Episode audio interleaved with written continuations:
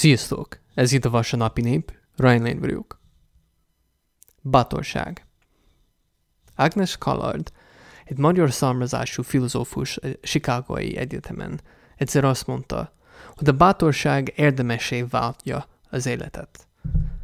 Egyetértek, de picit máshogyan fogalmaznám meg. A bátorság a sors megvalósításának a művelete. Egy bátor döntés közelebb hoz a sorsodhoz ugyanúgy egy gyáva döntés távolabb visz. A bátorság sok formában jelenhet meg, ugyanúgy a gyávaság sok állóruhát hordhat. Azért mégis vannak felismerhető jelek. A legkönnyebben felismerhető. Jobban fogod érezni magad egy bátor döntés vagy tett után.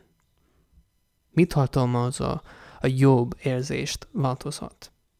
Talán erősebb leszel, vagy tisztább valamiben, vagy gyógyult, vagy hatásosabb, vagy egyszerűen a jó oldalán leszel valami erőköcsi kérdésnek. A világ, amiben élsz, érezhetően jobb lesz, mint az, amelyikben éltél a bátor döntés előtt.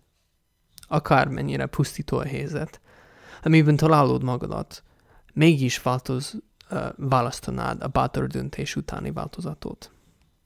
A gyávaság ennek az ellentette. Egy döntés után gyengébb vagy, vagy képtelenebb, vagy magányosabb, vagy depressziósabb, mint voltál a döntés előtt.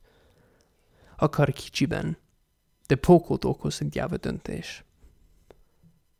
Ez a leírás a bátorságról és a gyávaságról független bármi bizonyos erkölcsi kodextól vagy kifejezéstől.